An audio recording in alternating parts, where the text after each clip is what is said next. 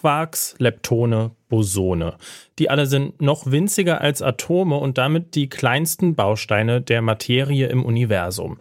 Und einer dieser Bausteine, das W-Boson, das könnte jetzt wohl doch deutlich schwerer sein als bisher angenommen. Also immer noch sehr winzig, aber eben nicht so winzig wie gedacht. Das zumindest haben jetzt Forscherinnen und Forscher in Chicago rausgefunden. Warum erzählen wir euch das? Weil das die Welt der Teilchenphysik durchaus auf den Kopf stellen könnte. Wir fragen uns deshalb heute, müssen wir Physik neu denken? Ich bin Jonas Gretel. Hi zusammen. Zurück zum Thema.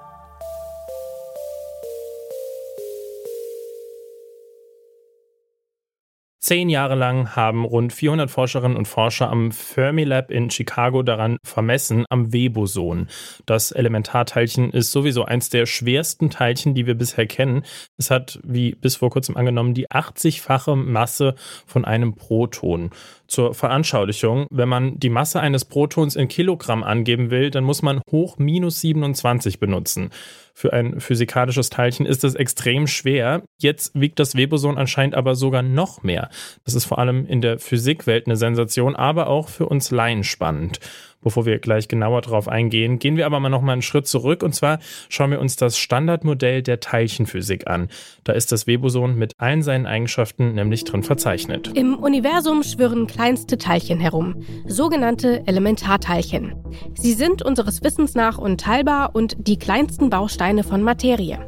Das Standardmodell für Teilchenphysik fasst alle Informationen über diese Teilchen zusammen, die wir bisher von ihnen haben. Man kann sich das Standardmodell wie das Periodensystem für die chemischen Elemente vorstellen, also so wie wir das noch aus der Schule kennen, nur eben für Elementarteilchen.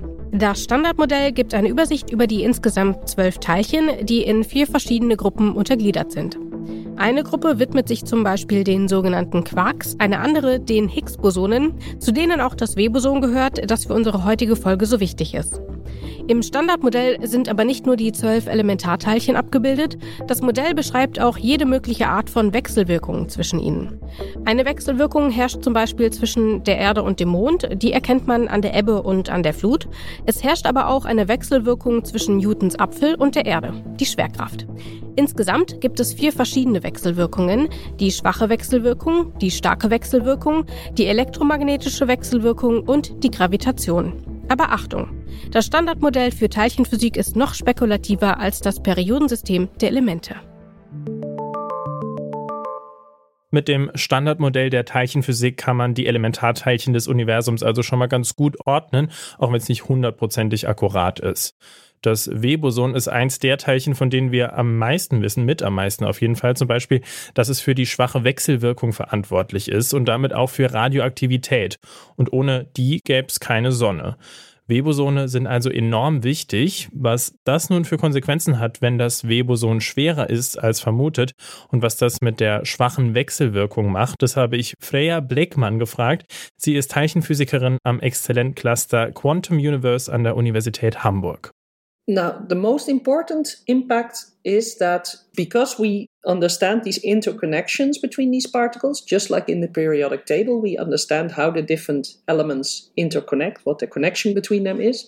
We use that to predict other things. And what this has shown is that prediction is not reliable. So we predicted what we should see, and then what we see is heavier and significantly heavier. So, like a chance that this measurement is really due to something random is very, very small. It's in the order of one in a billion. This means that we cannot use our standard model to predict other particles. Or it means that there are other particles which are disturbing the prediction, so that we need to account for extra particles to actually predict this mass of the W ozone. And that's what makes us very excited because then we talk about the fact that we have another way to predict that there should be extra particles. And that is, of course, very interesting because one of the things particle physicists do is to look for new particles because we know that we need new particles already for other reasons. A very famous example is dark matter,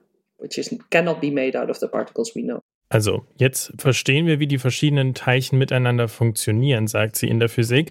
Und man sieht, die Vorhersagen, die man bisher getroffen hat, die können so nicht stimmen, dadurch, dass dieses Weboson schwerer ist, als man dachte. Und das bedeutet, dass man das Standardmodell entweder nicht so benutzen kann wie vorher oder dass es noch andere Teilchen gibt, die die Vorhersagen stören, die man so bisher gemacht hat. Also es ist alles so ein bisschen durcheinander gebracht worden und das ist aber sehr aufregend, weil das könnte bedeuten, dass es noch andere Teilchen gibt, von denen man noch nichts weiß und auf die Suche nach denen begibt man sich jetzt. We have talked about the fact that the W boson mediates the weak interaction. How is this task changed when the W boson is now heavier than thought? Does it change or what happens to that?